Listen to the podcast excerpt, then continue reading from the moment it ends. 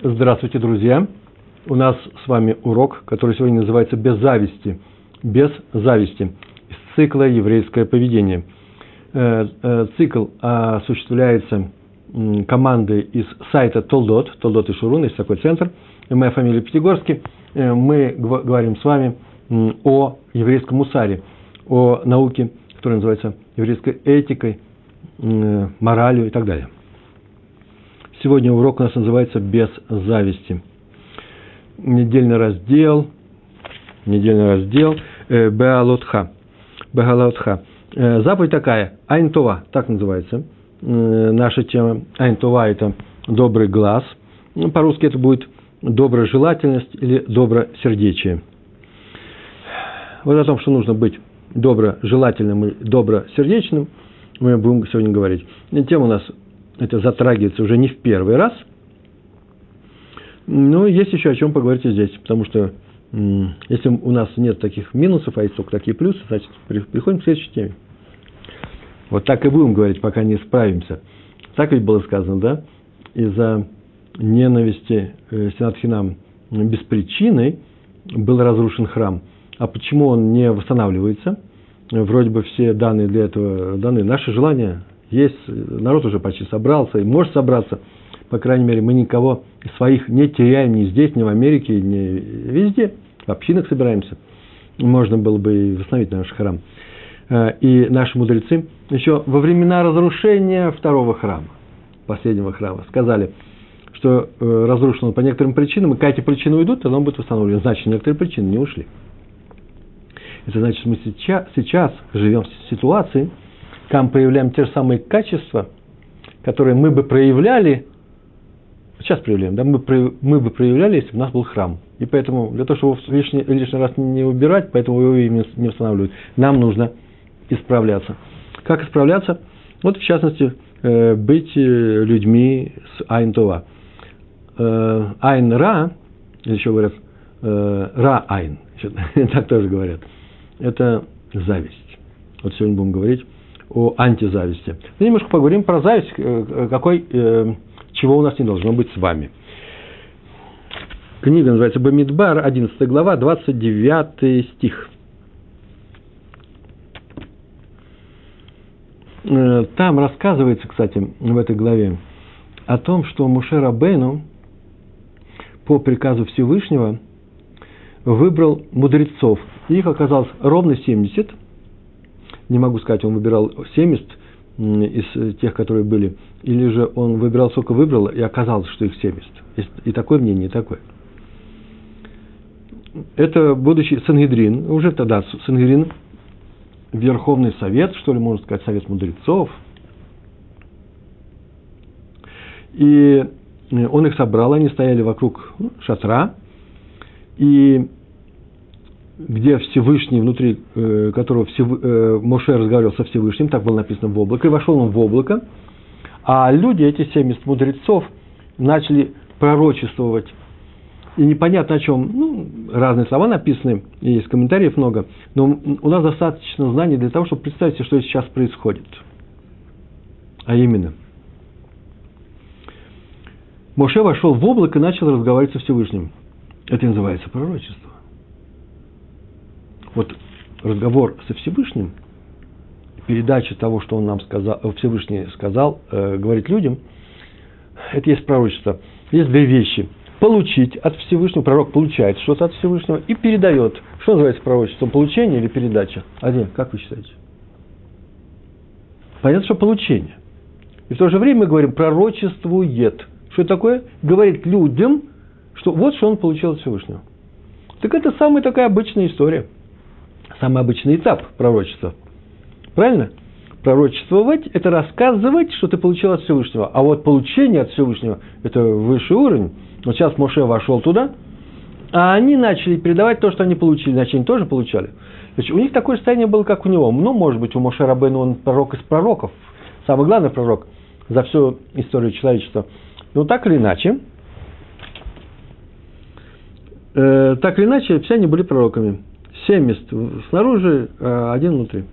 И вдруг прибегает, два, э, прибегает один человек, написано отрок юноша, Нор, ну, юноша, И говорит, а что там еще в стане у нас, в стане еще два человека.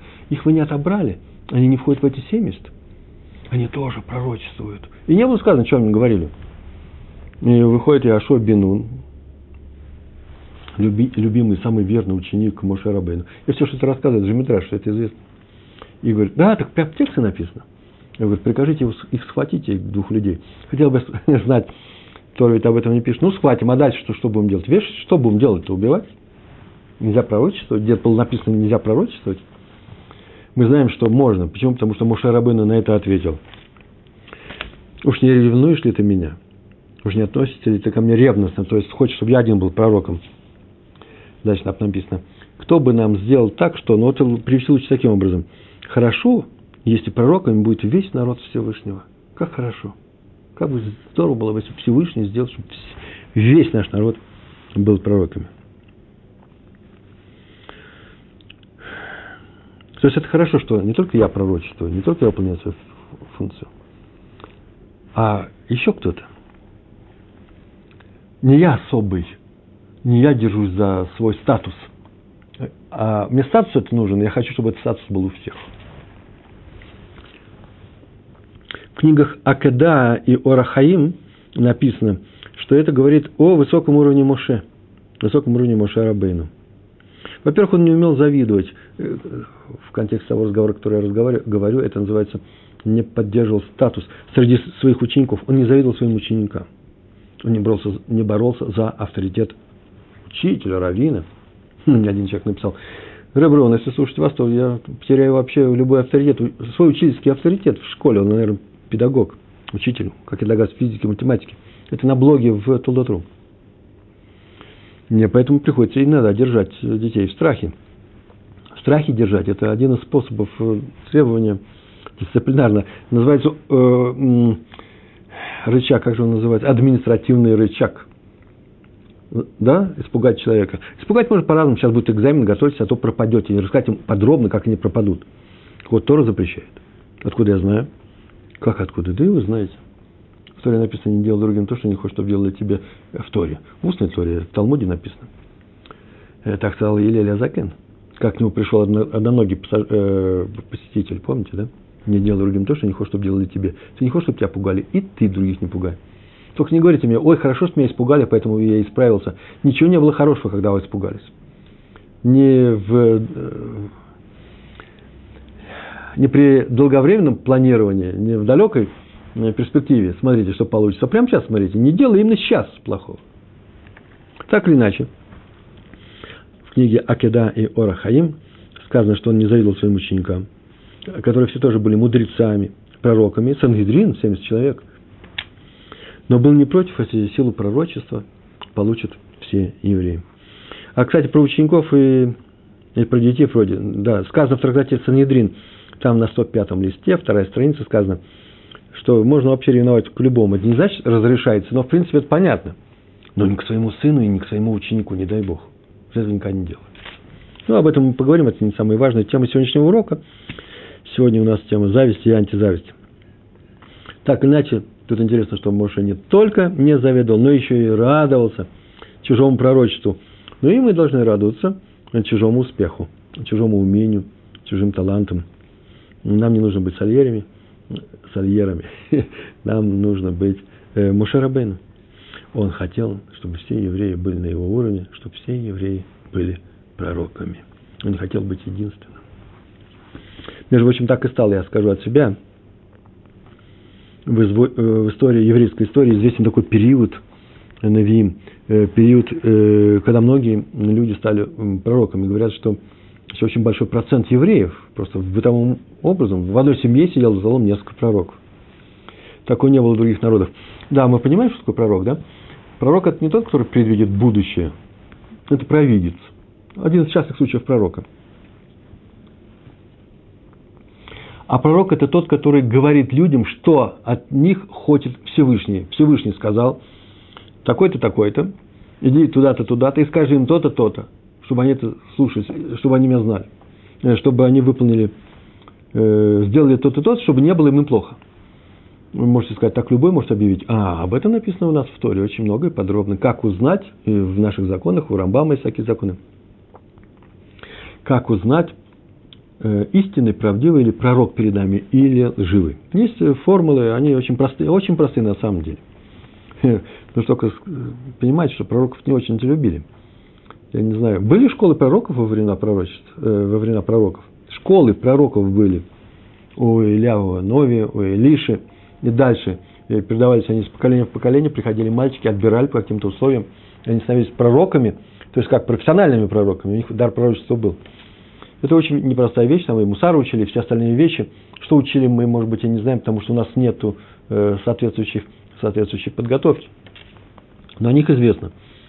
И главное, что эти пророк, э, э, этими пророками не все хотели быть. Людям тяжело слышать правду, когда им говорят, вот что нужно в себе измениться. Пророков не любят. А, мы знаем такую пословицу, в своем отечестве не любят, а в чужой стране любят. Нет, нет, в чужой стране тоже. Тем что если ты пришел, гастарбайт, ты пришел через чужой, из чужой страны, ты еще нас получаешь. Что ж такое же, да? Так сказали люди с дома, кому?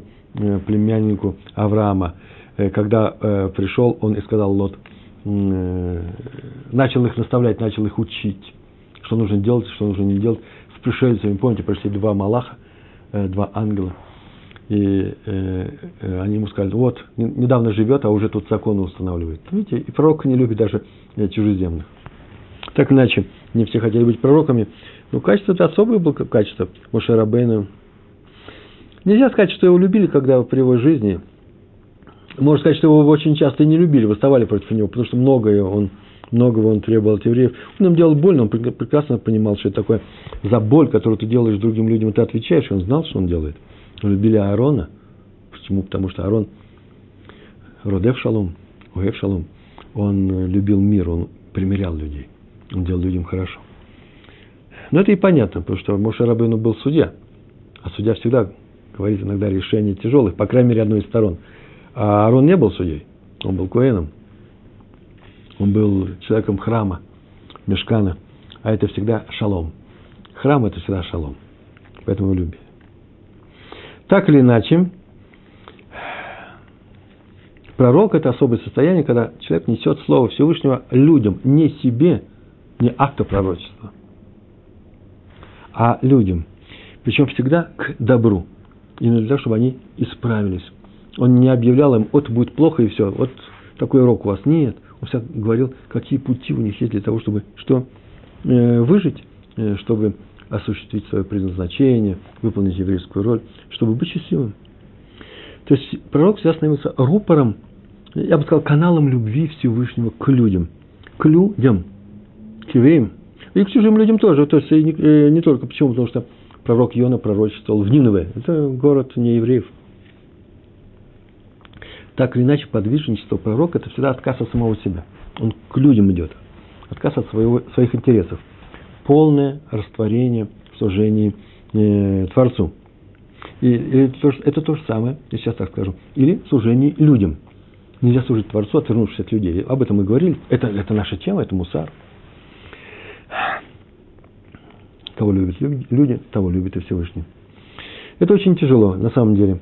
Но так, такой видел Моше цель появления еврейского народа на горе Синай. Он и появился. Это отступление было. Теперь переходим к уроку, который заключается вот в примерах, в обсуждении некоторых тем. Раф Йосеф Шломо Канеман. Авбедин э, Поневиш.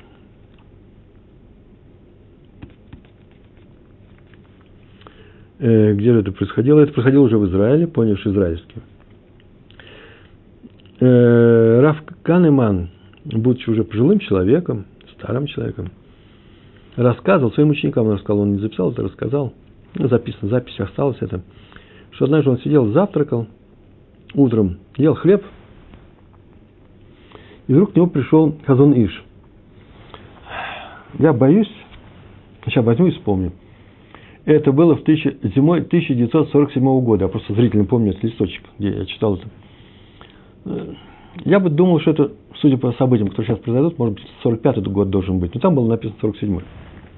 Почему? Потому что это не что иное, как создание Ешивы Саботка в Бнейбраке. Не в Иерусалиме, а в Бнейбраке. Саботка Бнейбраковская. А, как известно, была в 45 году, сразу же после войны.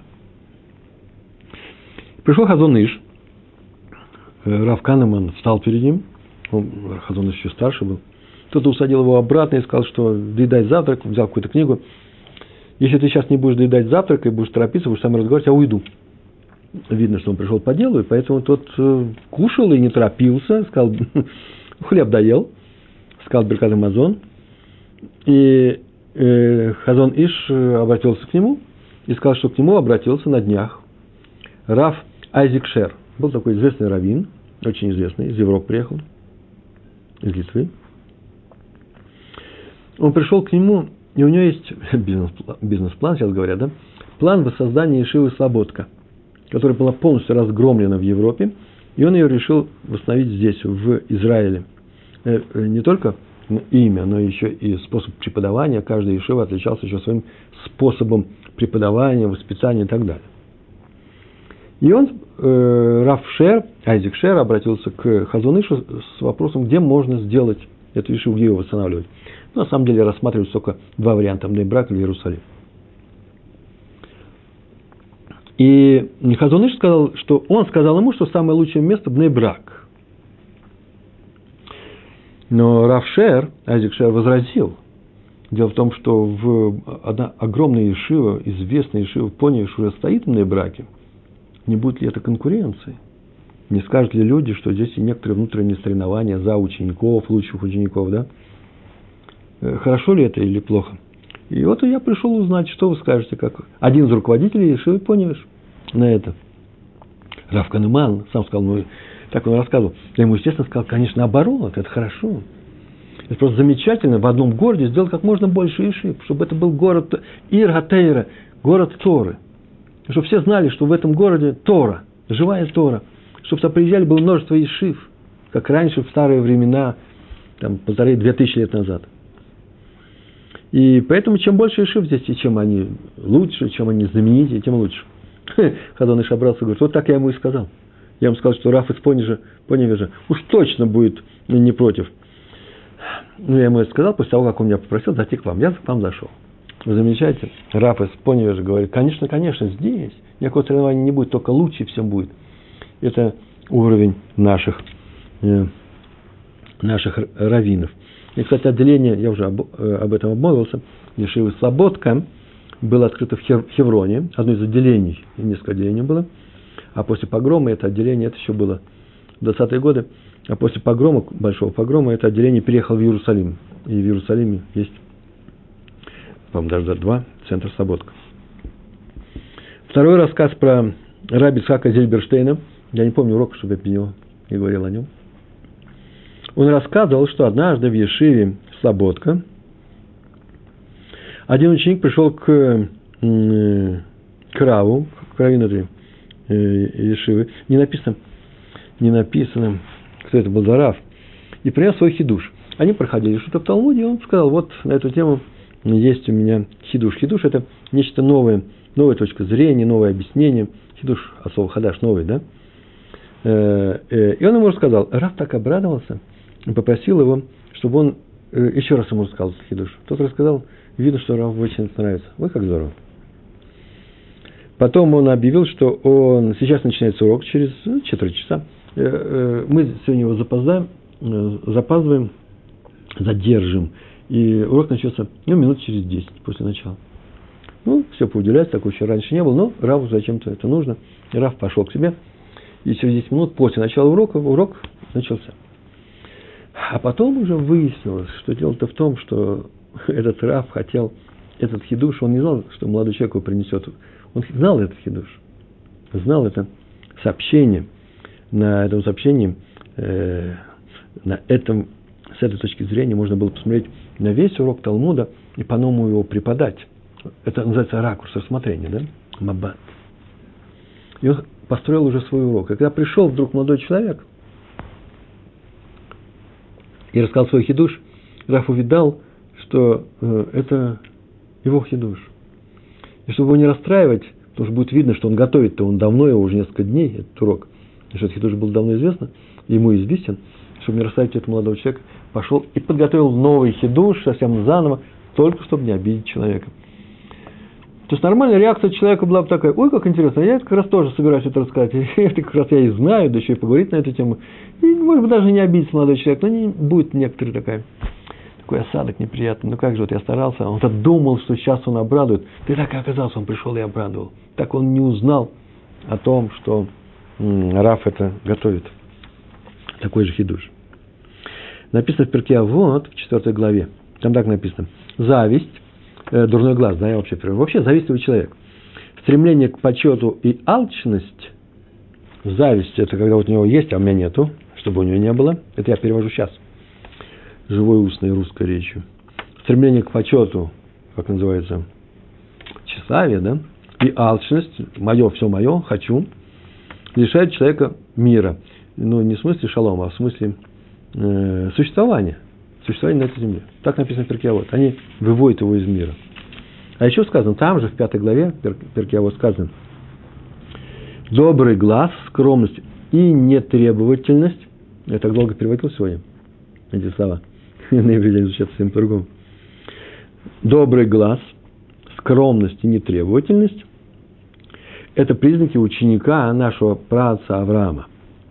И Раша пишет, добрый глаз – это когда не завидуют успеху другого еврея, что я сказал. А самое главное, когда уважение к другому человеку, еврею в данном случае, дорого ему как уважение к самому себе, то есть уважение других людей к самому себе. За него нужно тоже бороться, его нужно отстаивать, это уважение нужно защищать. А Ахида Акадош, Ахида в своей книге Хаздеот, он написал про эти три свойства, прямо на Перкиавод – эти три свойства, они, коннегат, против трех, эти хорошие свойства, да, добрый глаз, скромность и нетребовательность, против плохих свойств, каких? Зависти, алчности и тщеславия. По-русски так оно и звучит, звучит, да, добрый глаз, зависть, скромность, тщеславие, алчность, нетребовательность, понятно они? На иврите это не так очевидно. Так вот, эти три качества плохие, мы о них говорили только что – они лишают человека жизни, по первому высказыванию. Получается, что эти три вещи, ученики, кто ими обладает, тот ученик нашего праца Авраама Авину, тот, наоборот, будет жить. Иначе еврейский народ. Значит, мы должны быть такими. Вот интересно, раз мы говорим про учеников, мы же говорим про учеников Авраама Авину, нашего праца Авину, мы же не говорим про учеников Исхака или Якова. Мы же Бней Исроиль. Исроиль – это имя Якова. Значит, наверное, ученики Якова. Нет, ученики Авраама. У меня, знаете, ученики Авраама были много их было, учеников. Вот Ишмаиль, его сын, тоже ученик Авраама, все мусульмане. Вот э, и христиане тоже были учениками Авраама и Авина. Они были сыновьями Ицхака. Кто? Исава, да? Их, э, не Ицхака, а Исава. Ну да, Исхака был их дедушка. Поэтому в всех трех религиях, они монотеистические, потому что это от Авраама, и все они э, поставлены на морали. Там это очень важный момент. Нет других религий в мире, которые настолько этику, настолько нравственность ставят настолько высоко. Во главу всего, э, началом всего существующего. Как бы мы ни относились к христианству и мусульманству, они такие же, как иудаизм в этом плане. Тот, кто человек, обладающий добрым глазом, доброжелательный, добросердечный, тот, кто скромен, не вставляет самого себя и не требователен, он не хочет получить больше и больше. А это беда многих народов. Больше и больше, когда начальники начинают быть стяжателями. Стонут и плачут все. Так вот, это признак кого? Ученика нашего праотца Авраама, а именно правильного человека. Так написал Ахида Акойдыш – Э, эти три вещи утверждают человека в мире. У кого, у того, у кого добрый взгляд, так он написал. А, вот это новость. Так написал Ахида Аквендыш. У кого добрый взгляд, Айнтова, у того нет зависти, тот рад своей жизни. Обратите внимание, все три свойства. Скромный не стремится к почету, в этом заключается его скромность. А не требователен, не алчен, не поддается страстям, неуправляемым желанием, тот доволен своей долей. Это еще не значит, что я больше ничего не хочу, но буду на кусочке хлеба жить. Если можно жить на кусочке хлеба, может быть, это хорошо. заниматься духовной жизнью. Тяжело, но всякое бывает. Но можно чего-то и добиваться, большего. Но нельзя добиваться, недовольствуясь тем, что ты имеешь, потому что ты имеешь от Всевышнего. Это отдельный разговор, мы об этом говорили. Сейчас не будем на этом останавливаться. Понятно, о чем здесь имеет, идет речь. В книге решит Хохма, есть как книга замечательная, там написано. Так вот, мудрецы согласились на том, у них один взгляд на что? На то, что добрый взгляд, быть добросердечным, добро, э, доброжелательным, такой добрый взгляд у того, кто доволен своей долей. Это понятно. Быть довольным своей долей, даже когда у других есть больше и лучше, чем у тебя. Не просто довольствоваться своим. Это очень тяжело. Раньше мы были бедные люди, когда они все бедные, никто даже не знает, как хорошо э, люди живут. Лучше их живут люди в Америке, они не знают, что при какую Америку. Они тут жили в своем советском обществе и думали, что они очень добры, э, живут очень хорошо. Это одно, а когда ты знаешь, что есть еще и богатые, и что тебе могло бы это перепасть, э, это уже тяжелее. На этом я тоже не хочу. Целые уроки у меня на эту тему есть. Хм, сейчас пойду сюда и всем раздадут, раздадут по 50 долларов, а мне не дадут. И что, не будет такой обиды? А, э, извините, а я? Вот у меня про меня забыли, раз всем положено. Оказывается, ведь никому не положено. Вот какой подход интересный. Да, никому не положено, просто дали, радуйся с других. Ну, это замечание так. В сторону. Еще говорят наши мудрецы, что у доброго взгляда, добросердечности есть одно преимущество над всеми остальными положительными качествами человека. Все слушают меня, да, сейчас? Какое преимущество? Человек всегда смотрит на, при, на принадлежащее другим с радостным сочувствием. Слышите, то, что принадлежит другим людям, он этому радуется. Больше, чем радуется тому, что принадлежит ему. Слышите, если так же, а можно посмотреть так же, люби другого, как самого себя, ведь не больше же ведь. Так вроде бы и здесь тоже как э, радуйся, я ему радуюсь, то, что у него есть своему. Нет, наши мудрецы сказали, ничего не получится. Самолет должен лететь. Чтобы он летел, нужно, нужно движение. Нужно радоваться больше тому, что принадлежит в других что у других есть, больше, чем у тебя. Раньше ничего не получится. И это чувство он должен испытывать всегда. В то время как все остальные положительные качества никогда не бывает такое, что мы камим колерега. Они не, не каждую секунду. Они ну, иногда проявляются, иногда не проявляются – а это ощущение радости с других людей должно сопровождать человека всю его жизнь. И еще, у человека, если у человека есть свойство доброго, доброго взгляда, он независим, значит, и он радуется всему, что есть у других людей, за то, что у них есть. Значит, у него есть и остальные праведные качества. Дарья, правильно? Если ты видишь, что у человека есть добрый взгляд на этот мир, скорее всего, он сам по себе и все остальное он добрый. Поэтому э, это качество, потому что одно из самых трудных быть добрым по отношению к другим людям. Об этом написал, э, я не буду отвечать на вопросы, если они будут составляться во время урока. Об этом написал Клиикар. Есть такой комментарий, Клиикар. На раздел Хаисара он написал. И он привел высказывание мудрецов из, э, э, из, э, из трактата Танит – 26 лист, первая страница. Там, там, там так написано, прямо в трактате. Если у невесты красивые глаза, можно не проверять, э, можно не проверять, она вся красивая. Глаза одни достаточно. И объясняется, если у невесты добрый взгляд, значит, она вся праведница. Вот о чем было написано в Клеикар. Если человек до, радуется тому, что есть у других людей, значит, он просто полный праведник. Между прочим, так Элиезер, слуга Авраама, Авраама искал невесту для его сына, Исхака, нашел Ривку. Это осталась женой Исхака. Как он ее нашел? Он ее проверил у колодца. Э, и э, у колодца она дала напиться ему и его верблюдам. Это и есть добрый взгляд. Готовность отдать свое нуждающимся. Именно готовность. Еще не значит, нужно все отдать и остаться без ничего – вот эта готовность помочь другим людям, это и есть антизависть. Мы с вами говорили в прошлый раз, в прошлый раз, вообще уже помню, последние 150 уроков, о том, что у любви есть четыре свойства. Я их перечисляю. Того, кого я люблю, тому я уступаю, того я прощаю, тому я сопереживаю, тому я помогаю. В частности, защищаю. Это есть частный случай помощи. Вот уступить, вот об этом мы сейчас и говорим. Уступить, готовность уступить другому человеку, это называется антизависть на сегодняшнем уроке. Да? Это очень важное качество. Чего? Любви. И как мудрецы хвалят добрый взгляд, так они осуждают плохой взгляд. Качество скупости, зависти называется цар айн. Так называется это качество. Мишлей, 23 глава, 6 стих, Мишлей, как называется Мишлей? Э, ну, неважно, притчи, спасибо, притчи. Там так написано, ой, интересное выражение, так трудно его перевести же, невозможно. Э, не ешь хлеб запыхателя, я нашел сегодня в переводе. Называется, не ешь хлеб ра-айн. Того, у кого ра-айн. Не дели с ним хлеб его. Там несколько, несколько слов еще написано, так, об, о том так сказано.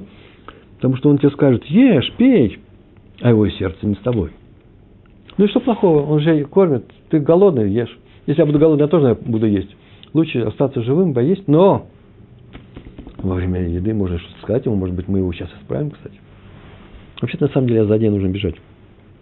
О, о чем сказано в Мишле. Не ешь его хлеб, называется злодей беги. Если ты думаешь, ну, есть у меня и хлеб, и все остальное, дай-ка я еще и у него поем. Вот у него может все перенять. Почему? Я доброго сердца он это дает, а как тебе это передастся? Что тебе это будет плохо? Ведь он же только думает, он же говорит, ешь, пей, а сердце его не с тобой. Ховисхайм объясняет, комментируя этот стих. Удалите от скупого человека, независимого. Сам поступай по-доброму, то есть будь щедр и независим. Э, я от себя могу только добавить, как я понимаю. Иначе, что если удалиться? Я удалился, а веду себя так же. Я от него удалился, значит, нужно удалиться от его качеств. Удалиться – это значит не вести себя так, как он. Ешь, пей, а сердце я как раз не ешь, пей. Зачем-то мне нужен. Я хочу как-то использовать. Например, чтобы все люди думали, что я добрый. Или вообще мне человек от протеже устроит. Еще что-нибудь сделает. не веди себя так же. Отсюда следует, хлеб завистника запрещено есть. Хм. Запишите себе, запишите. Хлеб завистника запрещено есть, даже если это твой собственный хлеб. Так, ничего у нас получается урок сегодня, нет? Равшах со своими учениками он проходил отрывок в Гемаре. Это как мы уже рассказывали об этом, был такой случай в Саботке. И Равшах рассказал Пшат. Пшат, они проходили, знаете, сложный комментарий Рашба. Есть такой учитель, ученый, э, Раби Шломо бен Авраам бен э, Адрет. Рашба. И он рассказал в упрощенном виде, Пшат называется, как понимать это объяснение, комментарии. Самым простым образом, Пшат, самым простым образом – После урока, урок прошел, подошел к нему один ученик и рассказал другой пшат, у того же Рожба. Но тут не написано его, его собственное, или он где-то принес его.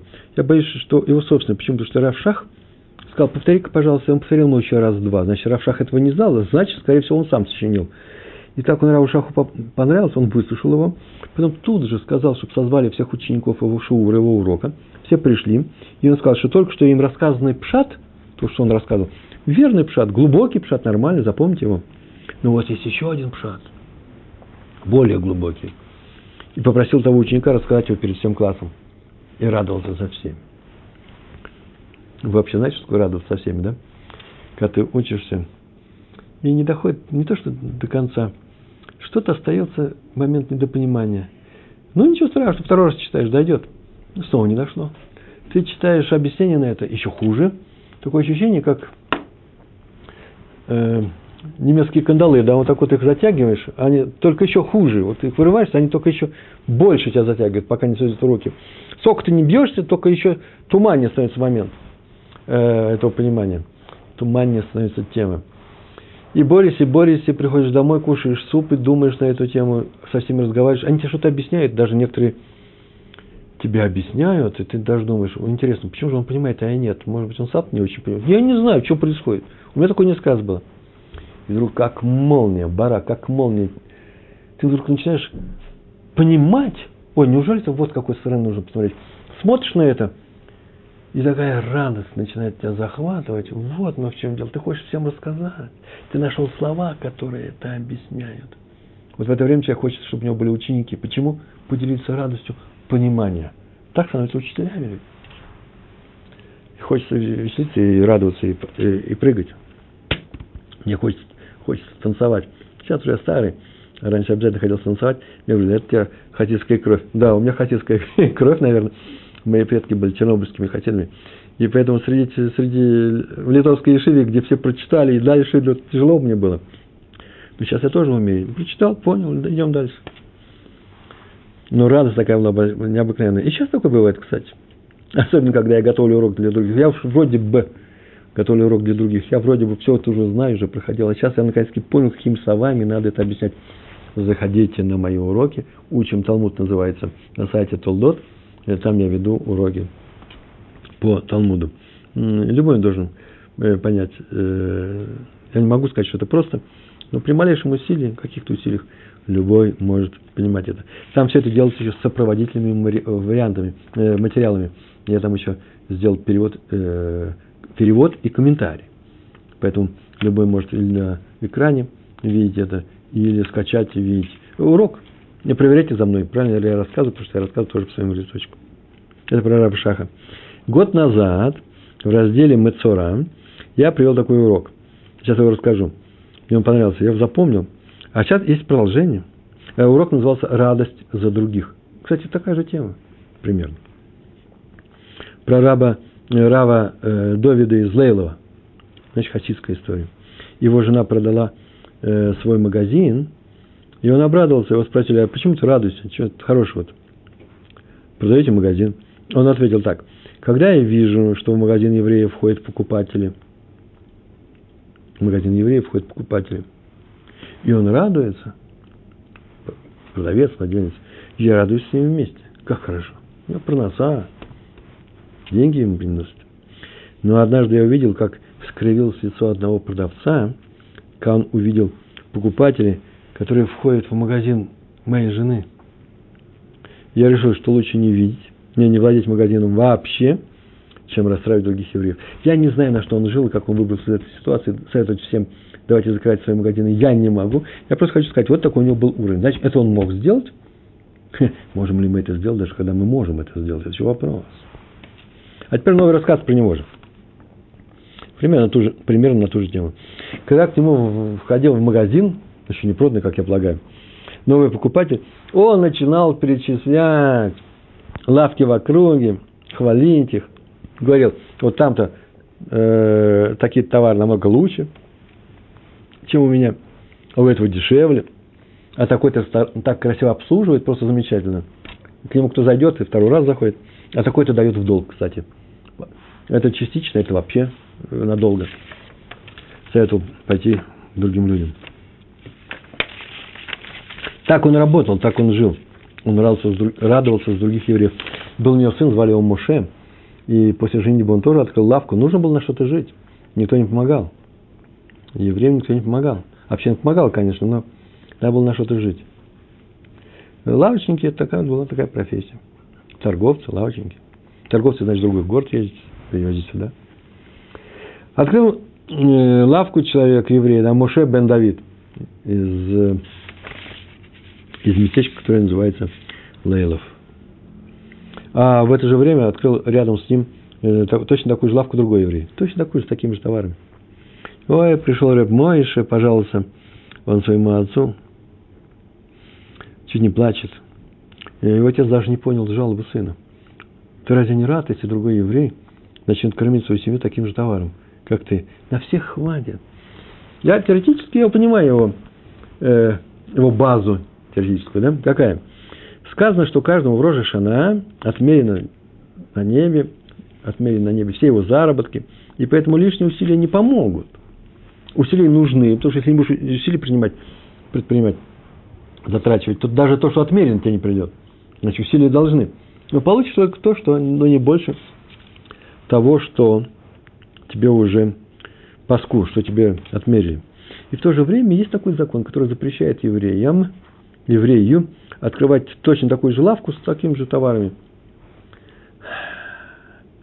Э, рядом с аналогичной, с аналогичной, которая уже торгует. В одном тоже переулке. Так, так написано в Талмуде. Нельзя лишать э, заработка другого еврея. Хотя, с другой стороны, я так думаю, нет, есть такой закон. Это значит, наверное, просто лавки разрозненные в городе. Ведь на самом-то деле, если мы откроем две лавки рядом, то все будут знать, где покупать эти товары. Так делают на рынках, правильно ведь? И в, в целые города, целый квартал цел.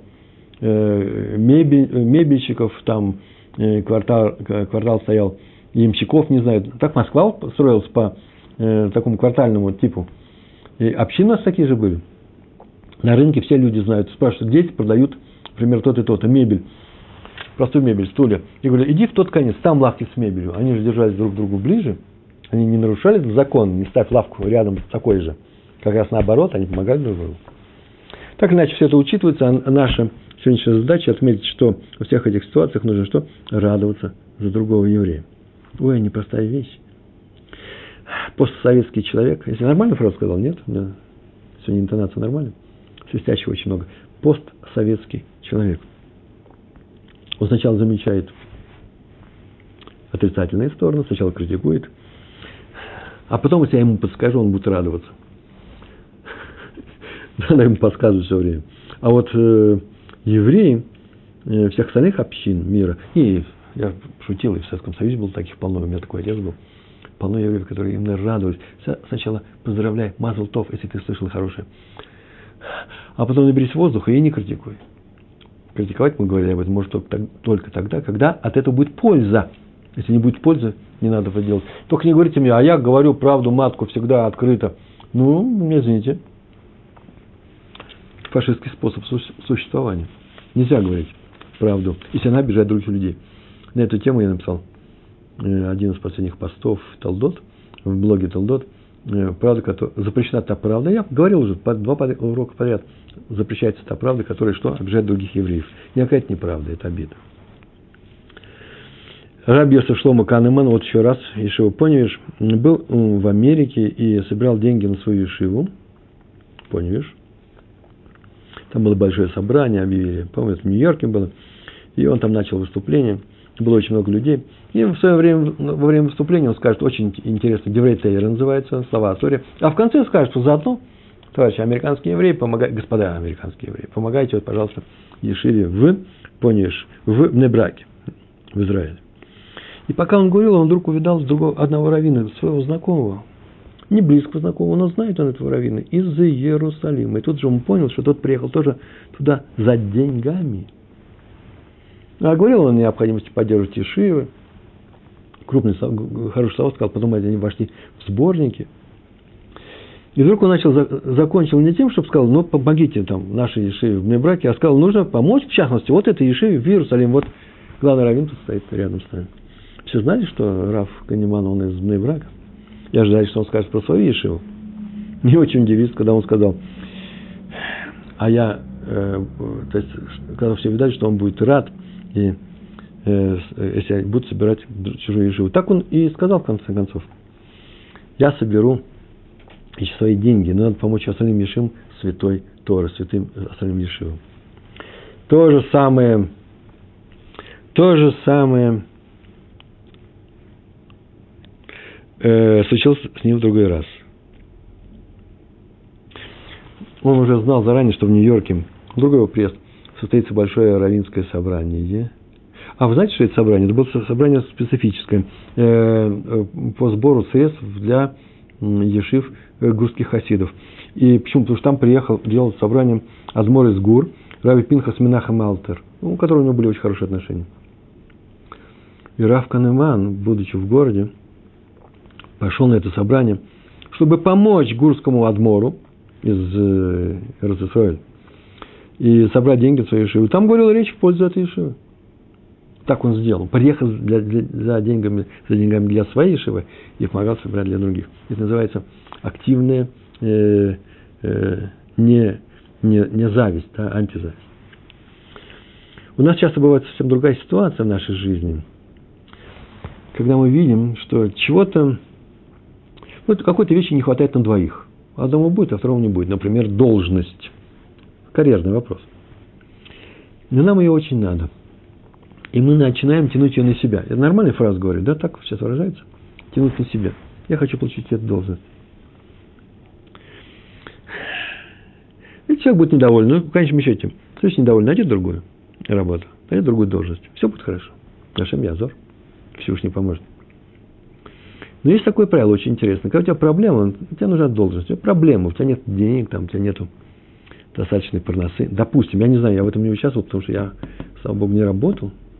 Счастью, к несчастью, не знаю, в таких работах. Есть такое правило.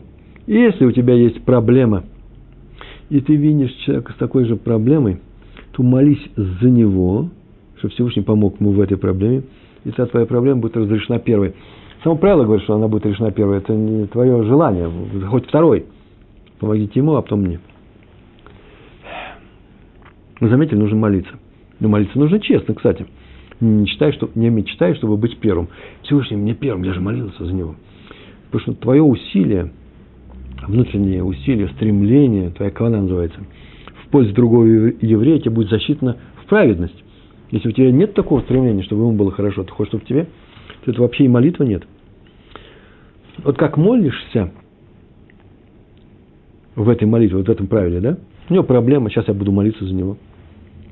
То же самое в жизни. Очень часто мы ведь не молимся, мы просто хотим, чтобы, чтобы что? Получит он эту должность или нет, или я ее получу. Так вот это ты и желай, потому что твое желание, она и есть молитва. Оно и есть молитва. Но как смотришь на другого, это называется молитва. Запоминайте. Запоминаем, я запоминаю. Наш взгляд – это есть наша молитва. Отсюда следует, что завистник всегда проигрывает. То есть, может быть, в коротком плане, в ближайшее время он что-то выиграет, а потом проиграет. Э, вы можете спросить, почему тогда многим завистникам приходит вообще удача. Мы же видим, они завистливые, все хорошо. И вообще тема старая. Злодей хорошо ему называется, да? Потому и хорошо ему, чтобы с ним рассчитаться на этом свете. Ой-ой-ой, что будет с ним на следующем? Следующего света у него может быть и не быть. Возьмет и умрет. То, чего боятся атеисты. Ну, это отдельная тема. Так или иначе, желать другому, это называется, я желаю ему, это необходимость, это потребность наша с вами. Мы, мы только тогда и будем жить в хорошем мире, и нам будет хорошо, и нашей семье будет хорошо. Это же не чужие люди. Я же не могу им, ими, ими рисковать. Я же не могу их Э, бросить, пускай эта семья получит эту должность, а я не получу, это мои дети, то вот не будет хорошо, если мы будем радоваться за других евреев. Будем хотеть им хорошего, желать молиться об этом. Раби Иуда Цатка. Долго руководил Ешивой Пурат Йосеф. Такая Ешива была. Сейчас есть сепаратская Ешива. Потом он уже стал старым, он оставил руководство. Он оставил руководство. Это было очень давно, когда у этой Ешивы, на самом деле давно, не было чего? Пнемия. Пнемия – это что? Общежитие. Э, сейчас у Ешив есть пнемия. Э, Ешива, Ешива Гдула называется. После там 15-16 лет, да, и до 18-19, сколько там, три шура, э, они живут закрытый пенсион. Там и живут, и учатся. Ешив таких не было общежитий. Сейчас есть большое общежитие в районе Геула в Иерусалиме, э, Шиват Пурат Йосеф. Там не было. И ряд учеников начали искать другую Ешиву, где вот начало, начали появляться эти пнемиот э, с общежитием. Был, стоял месяц Элуль, месяц Шувы, самоисправление, исправление еврейского народа. Тут таких, простых, таких вещей простых не делают, нужно думаючи сделать, чтобы не обидеть другого человека.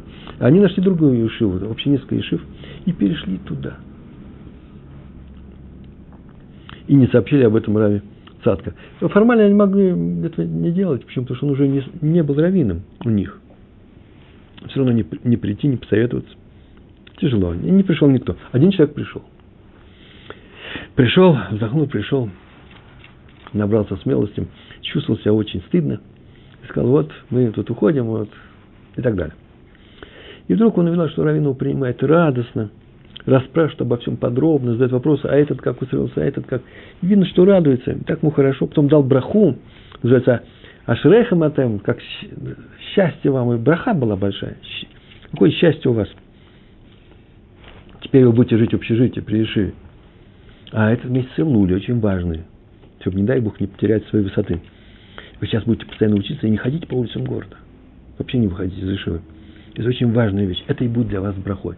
Видите, он обрадовался за них. Они-то думали, что стыдно пойти, мы это не посоветовались с ним. А оказывается, он и радовался, у него и в голову не приходит отругать других людей. Правило такое.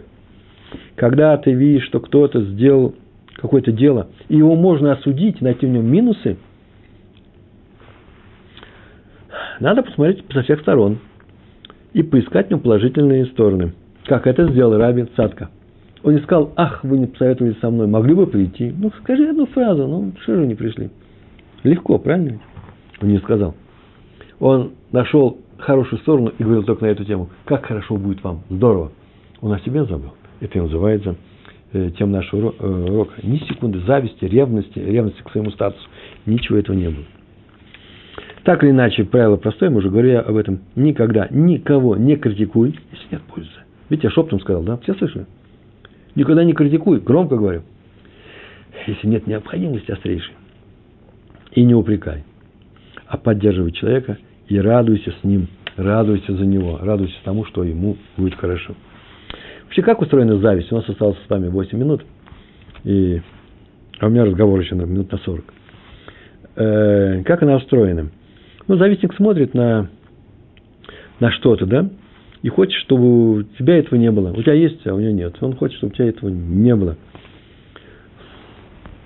Завистник ведь тоже еврей. У него есть какие-то плюсы в своей жизни. Он сделал какие-то заповеди, выполнял. У него есть какой-то, какая-то часть награды. У него есть награда. И Всевышний слушает все пожелания всех евреев. Он услышал, что кто-то хочет, чтобы у тебя этого не было. У тебя может не быть. Тут происходит механизм очень интересный. Всевышний исполняет мечтания, просьбы своего народа. Ну, в меру, понятно, праведности каждого человека. В меру его заслуг. Чем выше заслуги, так вообще он все делает, как, как старое правило, мы же знаем, да? Что праведник скажет, так оно и будет. И даже за день. За день еще проще. Время за не дай Бог, есть такие люди, я не видал. Если за день что-то попросит, это тоже может быть исполнить его пожелание как, как награду в этом мире. Ведь он же попросил для того, чтобы у него следующего мира не было. Кстати, только минусов, ни одного плюса. Заслуги эти, у каждого есть. Вот в силу этих заслуг это ему и сделает. Отсюда что? Мечтая о чем-то, нужно знать, что ты тем самым просишь это у Всевышнего.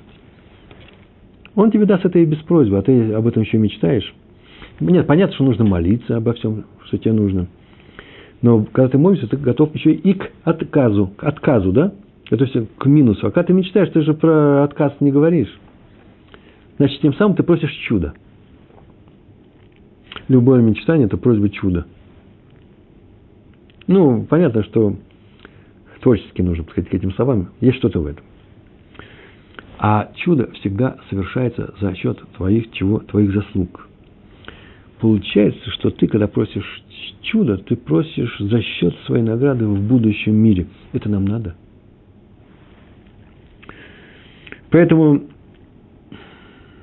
старайся не демонстрировать никому то, что твое имеется. Почему? Потому что иначе ты вызываешь зависть в других людях, и ты можешь это потерять. Потому что так работает механизм. Вот это и называется айн-ра – сглазить. А другого сглазить не бывает. Только этот механизм работает.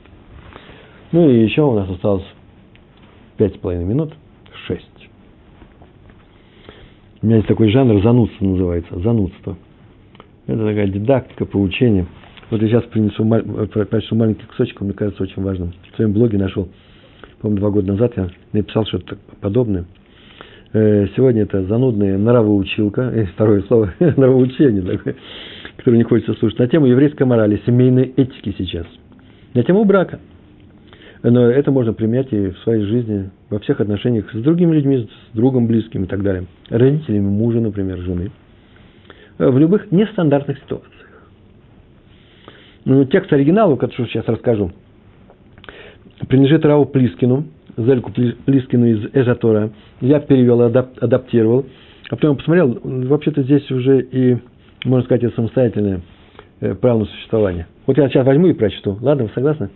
Прочту. Вам деваться некуда, кончается урок, поэтому вы же ко мне хорошо относитесь.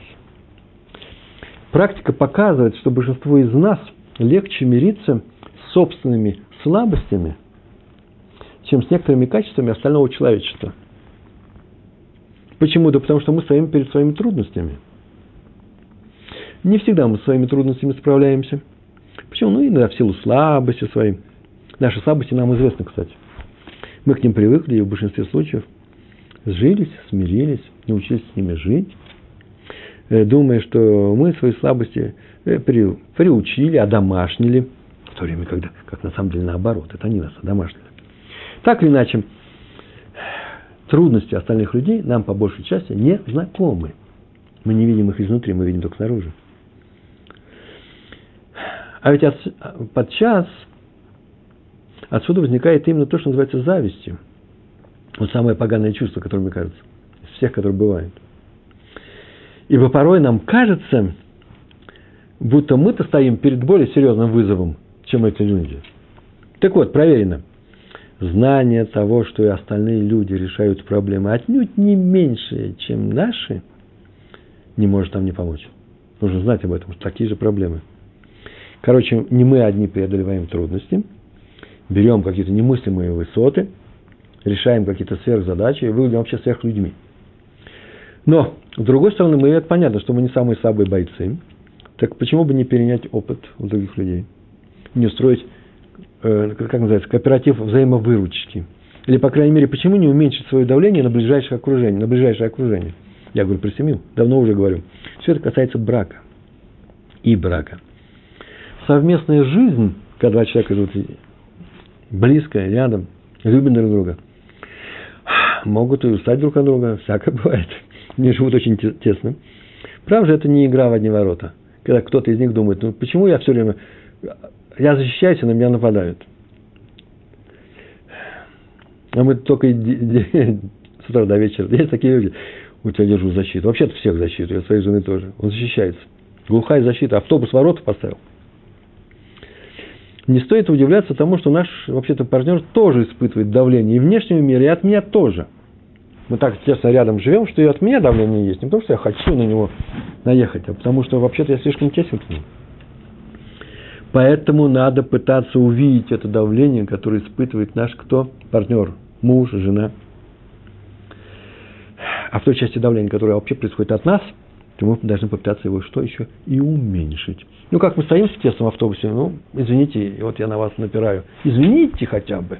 Я не могу напирать. Поэтому нужно сделать все, чтобы попытаться это увидеть, это давление, которое испытывает наш избранник, в том числе и от нас.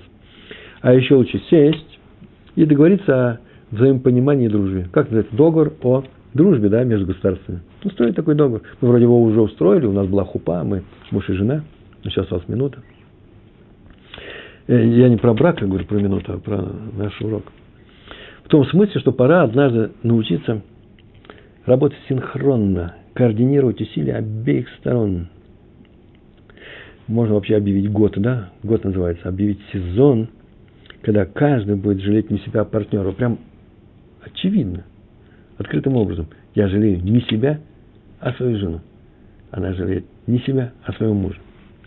И вот вы видите, скоро наступит, очень скоро наступит, наступит такой этап, настанет такой этап, когда мы почувствуем большую благодарность, благодарность к спутнику своей жизни за то, что он любезно предоставил нам возможность развить свой характер. Я развиваю свой характер благодаря разрешению своей жены. Она будет во мне скрытые силы. Я реализую потенциал, который в нас, мы оба реализуем потенциал, который в нас – оказывается, был заложен с самого начала. Давление нужно использовать. Для чего? Для того, чтобы любить друг друга. То же самое со всеми людьми. Ему хорошо, и я рад, радуюсь за него. Я постараюсь сделать ему хорошо. Не потому, что я хочу, чтобы мне было хорошо. Да это и есть моя цель. Цель еврейского народа. Евреи помогают друг другу. Большое спасибо. Всего хорошего. Шалом, шалом.